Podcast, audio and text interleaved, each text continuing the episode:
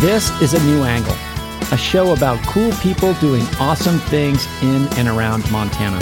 I'm your host, Justin Angle. This show is supported by First Security Bank, Blackfoot Communications, and the University of Montana College of Business. Hey, folks, welcome, and thanks for tuning in. It is a great honor to bring our show to Montana Public Radio. For many years, Brian Kahn had a show called Home Ground that aired in this time slot. Brian was a master at engaging difficult topics through conversation as a way to bring us all closer together. Here at A New Angle, we aspire to honor Brian's legacy and bring you conversations you can learn from. Today's conversation is with Conrad Anker. We are the first generation to completely understand the effects of anthropogenic climate change, and quite possibly could be the last generation to create effective change. So every day we dilly dally, the effect in 40 years would be a lot more profound. Conrad is a legendary mountaineer and leader in the outdoor community. He's climbed some of the hardest routes on the most notorious mountains around the world, from Everest to Antarctica. Conrad is also a mentor, philanthropist, and activist. In particular, he's working to raise the volume on the climate crisis, along with his colleagues at Protect Our Winters, a nonprofit working to protect the places we love from the effects of climate change. And Conrad's had a front row seat to climate change in his many years traveling to wild landscapes significantly altered by warmer temperatures, more extreme weather, and many other factors. Conrad is also a Montanan. He and his family live in Bozeman and are actively engaged in the Montana community. Conrad wants all of us who enjoy wild spaces and nature to be more mindful of the climate when we do. I talked with Conrad in November. It was a great honor to spend some time with him, and I'm excited for you to hear our conversation right now.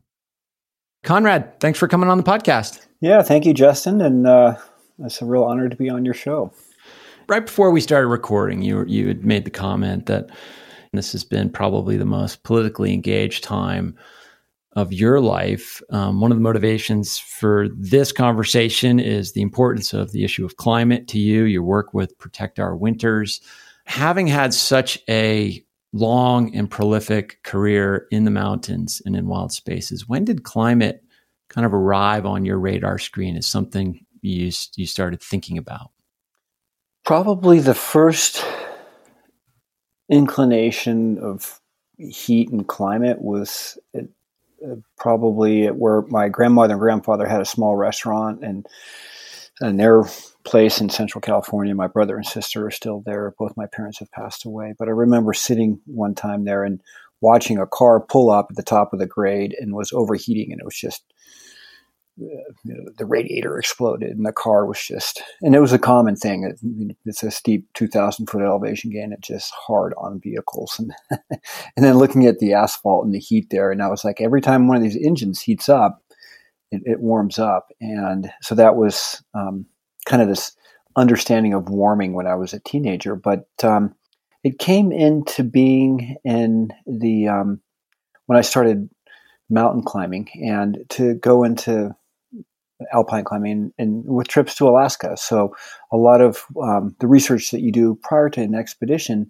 is um, looking previous expeditions to a range where they'd climbed, what they'd done, um, and um, going all the way back to Vittorio Sella in the 1890s. There's photographic record of climbing expeditions on the mountains, and um, so in seeing the change that um, places in Alaska, the Himalayas, the Karakoram, and routes that when they were established they had a mass of ice on them and then subsequently they were not um, climbable at all. And two specific mountains. One was the ogre um, which uh, doug scott was famously rescued off with broken ankles and one of the greatest epic stories of survival. And the route that they climbed is is no longer in existence. It's completely melted off and there's recently exposed granite there which is um, not optimal for climbing. And then the other one was Cholatse in the Khumbu Himal, and there the the the firn line, where the ablation of a glacier, um, where it accumulates above and it and it um, dissipates, melts below, had moved up three thousand feet, one thousand meters, and wow. repeating a route that a uh, Cholatse, which was by climbed by Vern Clevenger, Galen Rowell, and John Roskelley. And we went to go climb it in 2005, and it was same sort of story that happened on the Ogre that there um, the the ice had just it melted away, and there was a recently exposed uh, rock on there. And in a similar way, looking at permanent snowfields here in Montana, one of the ways we can look at the stability of talus fields and how long rock has been exposed is the size of the lichen. And when you're in these mountain ranges, say in the Absarokas, and you come across an area and, you, and it's like, wow, that place had a permanent snowfield up until recently because just on this aspect over here, there's centuries old lichen, and then here there's absolutely nothing, and that had had a snowfield on it. So all these small indications that by dint of being passionate about climbing, I was seeing the changes in the mountains. And what effect is that having on on you? I mean, you're seeing some of it through your research, but as you mentioned before, whether it's you know in, in the Absarokas or in Nepal or in Antarctica, like places you're traveling to again and again with with longer intervals in between like how how is this sort of affecting your relationship to these landscapes and how you're thinking about them the well, I'm a mountaineer, so I'm the ears of the mountains. That's a silly joke. It's a pun. Yeah. a full dad worthy joke. So. Well done.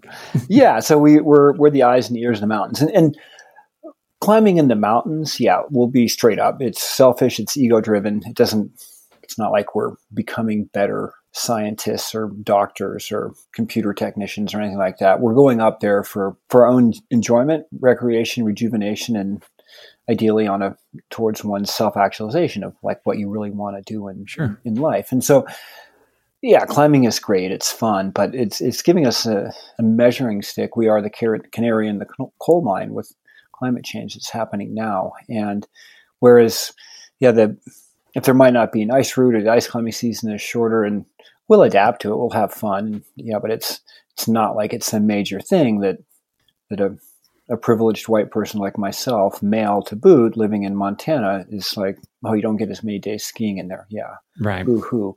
But we are seeing climate change, and the people that are affected by it are um, the people that aren't necessarily causing the level of CO2 increase. So, um, say for people in Bangladesh, the areas there that are affected by the typhoons and monsoons that come in, and they're quality of life. And so, in places where there's seasonal flooding or Houston, Texas getting hit twice with a hurricane in one season, things like that, these are real, tangible effects of what climate is. And if we experience it in our recreation, that's good, but it's still the effects affect more people around the world than what we think, and dis- disproportionately lower income communities, communities of color. And so, in that sense, there's a responsibility on our part to address this.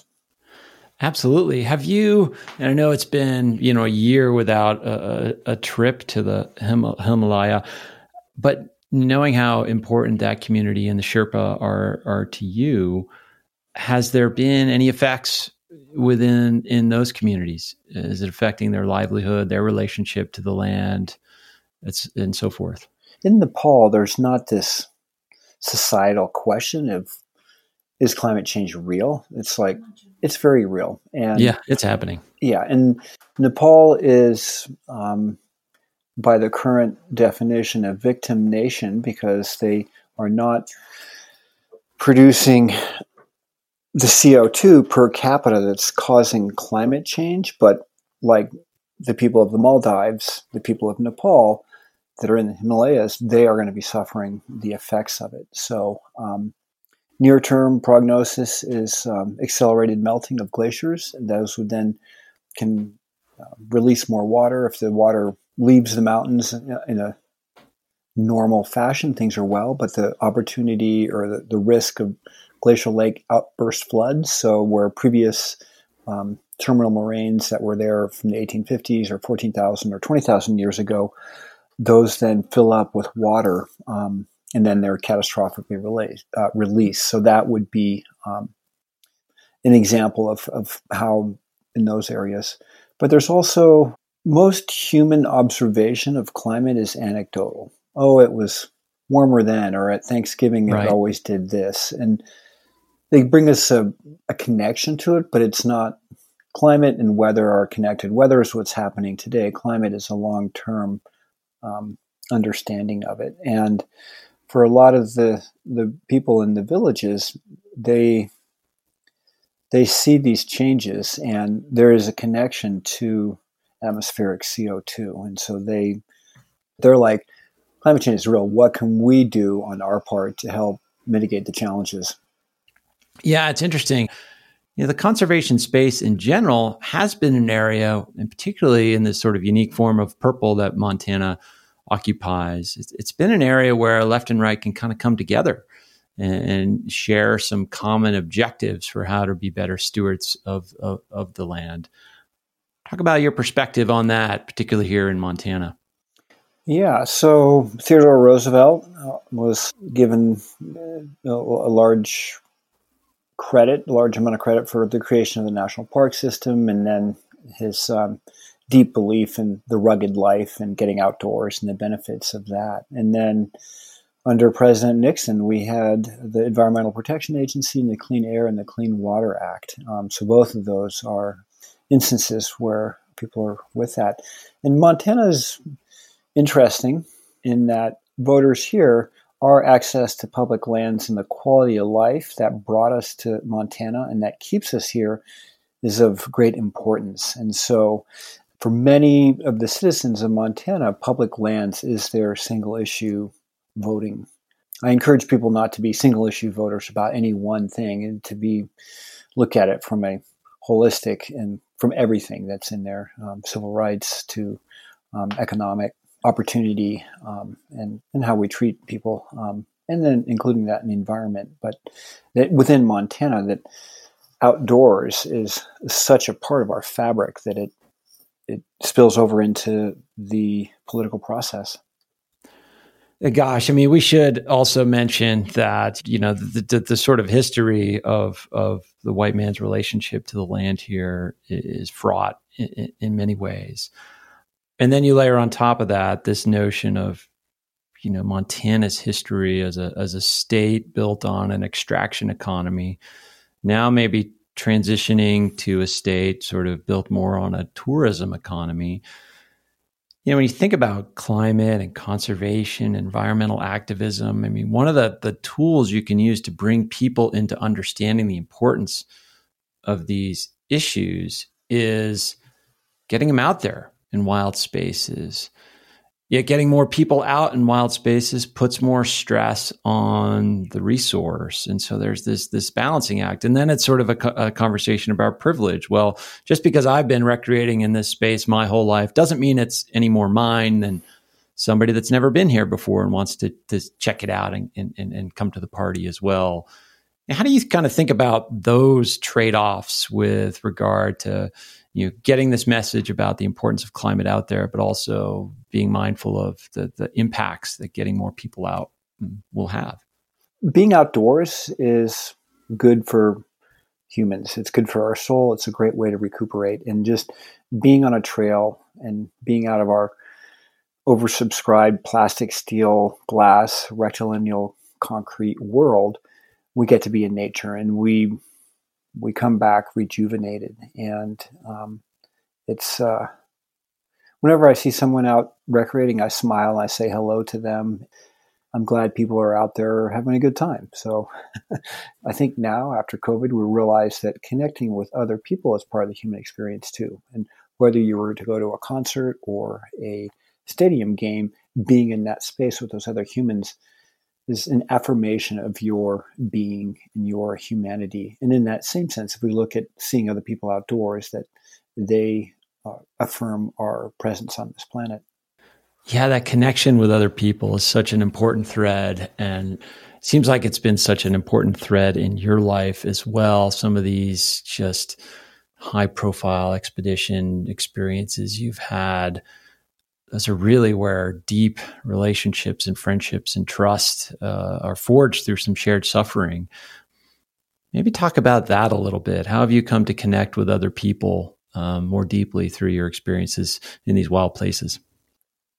Being outdoors is participatory. So if we go outside for our, our walk this afternoon or your run, you're doing it yourself. You're not plugging into the media machine to watch a basketball game, which I enjoy watching and I love sports. And, but it's about going out and, and doing that experience. And so if Justin, you and I were to climb together, and hopefully get a chance to do that one of these days, that when we tie into the rope, we are a team. And our adversary is number one, gravity. Number two, the cliff that we're climbing on, the feature of the rock, the type of rock. Then we have the weather to layer on there. And throughout all of this, we have this connection that your belaying me, your trust of me is what I need to enjoy nature. And so that connection that you have to trust another person in the outdoor space is is priceless. And that is one of the good messages in that why people when they when there is challenges where there are ways that are that are difficult that they they seek solace in the outdoors and um, we'll use camp david as an example outside of washington d.c where here we have a retreat that the president could bring world leaders in that didn't have the the structure and the authority of the of Washington D.C. and the regulation and, and all of that, but rather it was outdoors. And you can imagine them having a campfire and s'mores, and then going for a walk in the deciduous hardwood forest there, and, and talking about Mideast peace and, and doing those things. And that even something as simple as walking outdoors, you're watching out for the person you're there. I mean, there could be a bear that jumps out of the trees or something like that, or a tree could fall down. There is some bit of risk that sure. makes you connect to that other human. And I think that's a, a good mm-hmm. thing. You know, something you said in there, um, you talked a little bit about risk, and that's a that's something I've I've wanted to ask you for a while. Is you know this relationship to risk and how it's sort of it's got to be part of the attraction in some ways to climbing, um, but you're doing this with other people, and you've sort of confronted risk on so many levels. It's kind of a constant. But you've also had loss of of your mentors, of peers, of people you've been a mentor to. Like, how, how do you kind of grapple with the concept of risk, both in the moment and then over the over the arc of a lifetime in in, in the wilderness? We go climbing, and it's obviously we're putting ourselves in a more dangerous place. I mean, we could minimize all the risk and not go outdoors. But being outdoors where you have to perform. So if you make a mistake climbing, gravity doesn't, there's no, you don't get a, a boogie shot or whatever, a bogey shot and a makeover. It's like, no, gravity is going to just accelerate till you land at the bottom of the mountain and you're dead. And so, yeah, I've become far too too much of that, as you mentioned. My mentors, yeah. um, my peers, and my the people that I've um, my mentees, and all of that is in there. That I've, I've lost that, and there's danger, which is a threat to our existence. So identifying danger, and then we evaluate that to see what the risk is. What is the risk of that danger event happening?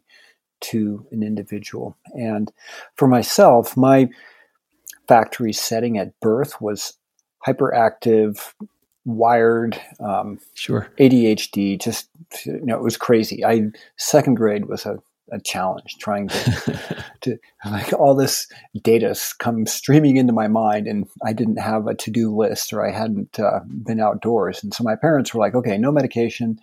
more time outdoors, less sugar. That was their yeah. Just run this guy hot. Yep. Yeah, exactly. Go outdoors until you're so tired that you lay down. So that was, um, and I'm thankful for them because it, it set me on the right path, and it was um, rather than a pharmacological solution to a ch- child's hyperactivity that was getting outdoors, and that trait of being hyper situationally aware is what has kept me alive in the mountains. So all that data that was screaming for my attention now when I'm outdoors, I'm listening to the snowpack. I'm I'm observing the snowpack. I'm making a decision whether I will ski that run given the amount of data that I have in there. And so the same thing applies when you're climbing that all of a sudden when you're on a rock climb and you're you have to how do I hold on to that handhold for optimum and not fall off? Then the rest of this stuff we call life, the your mortgage payment that's due on the fifth of each month and COVID crisis, all that, it doesn't it's like it's gone. You are yeah, living in the moment. And in that sense, it's sort of this active meditation that gives us um, uh, some somewhere to go in life. We'll be back to our conversation with mountaineer Conrad Anker after this short break. A New Angle is supported by First Security Bank, Blackfoot Communications, and UM's College of Business. Access to capital, broadband, and education are three ingredients any community needs for success. I'm Larry Summers, Harvard President Emeritus and former Treasury Secretary. You're listening to A New Angle. Welcome back to A New Angle. I'm speaking with mountaineer and climate activist Conrad Anker about what he's learned during a lifetime in the mountains. So let's shift gears back to, to climate a little bit. I want to just call out uh, more explicitly Protect Our Winters, an organization that, you, that you're affiliated with. There are so many groups doing important work with climate, with the environment. Uh, how did protect our, our, winters arrive on your radar screen, and why did you make the choice to uh, to affiliate with this great organization?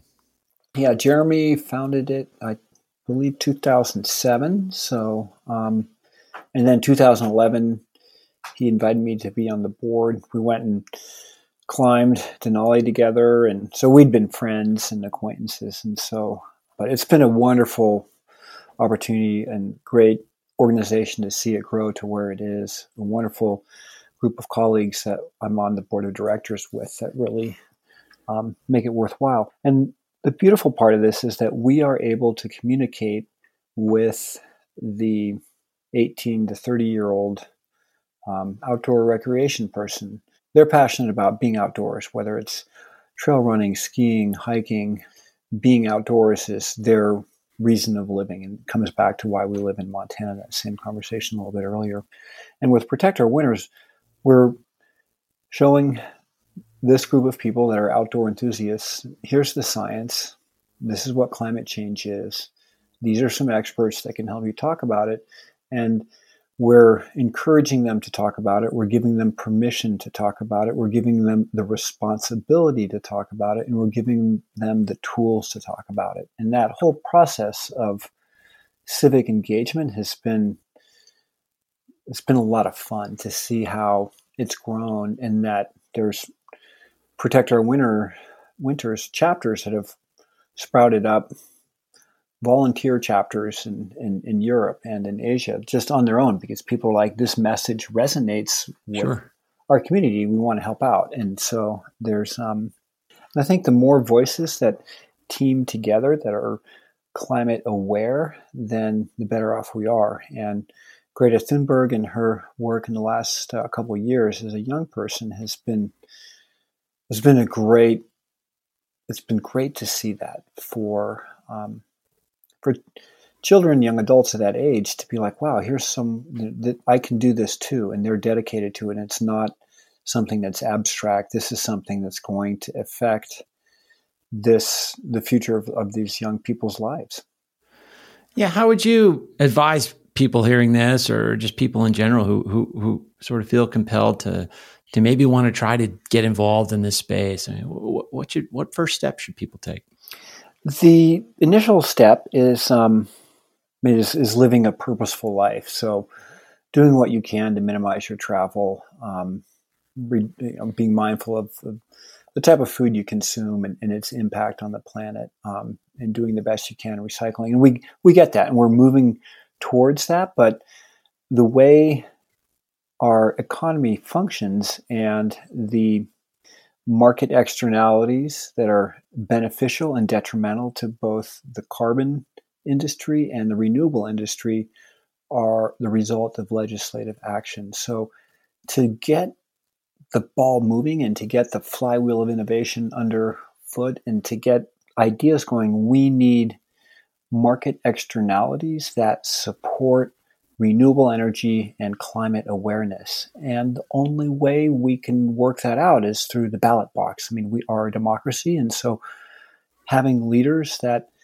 identify these as a as an extensional as an existential threat to humanity, both in the near term, and I'll use near term as 40 years, in the long term as in 200 years, having those type of elected officials will help us sustain the health of this planet. We have to save the planet so we can save humanity, and finding that balance between a carbon intensive lifestyle, which we all live and we're all guilty of, and we're all living the benefit and to make that transition to a a less impactful lifestyle. And, so, and that whole transition is happening as we speak. And we, as the saying is, we are the first generation to completely understand the effects of anthropogenic climate change, and quite possibly could be the last generation to create effective change. So every day we dilly dally here in 2020, the effect in 40 years would be a lot more profound. And so, the way I look at this from a climber's standpoint, a metaphor, analogy, if we will, and it's like, well, yeah, I always get up early and I'm like, get going earlier than everyone says, oh, we're going to start at three. I'm like, well, let's start at two. exactly. it drives my climbing partners nuts, but they all know that's my MO. And yep. because 15 minutes in, in, the morning at the dark can be an hour in the evening when you're tired and late and getting ahead of things like that. So that preparedness is something that um, we need to bring into a into a societal perspective. Conrad, it's been a pleasure. I've enjoyed learning more about your worldview, your your, your approach to life, and uh, great. Thanks for spending some time with us today. And thank you, Justin. And um, even though we're three hours and fifteen minutes away from each other, from Missoula to Bozeman, we're in the same state, and um, I can't wait to meet up with you and go for a trail run. And um, yeah, may the the anxiety of the where we are right now in 2020 and the stress that a global pandemic has created um, let's collectively use this as a way to look at life through a purpose driven perspective of what is important to us and how we interact with our fellow humans. And that's, um, there's, whenever there's something challenging or difficult, there's, there's a, there's a lesson in there. We just have to be open to understanding it and seeing it and listening to it. Absolutely. That's well put. Thank you, Conrad. Justin, thank you. And thanks, listeners, for tuning in. Appreciate it.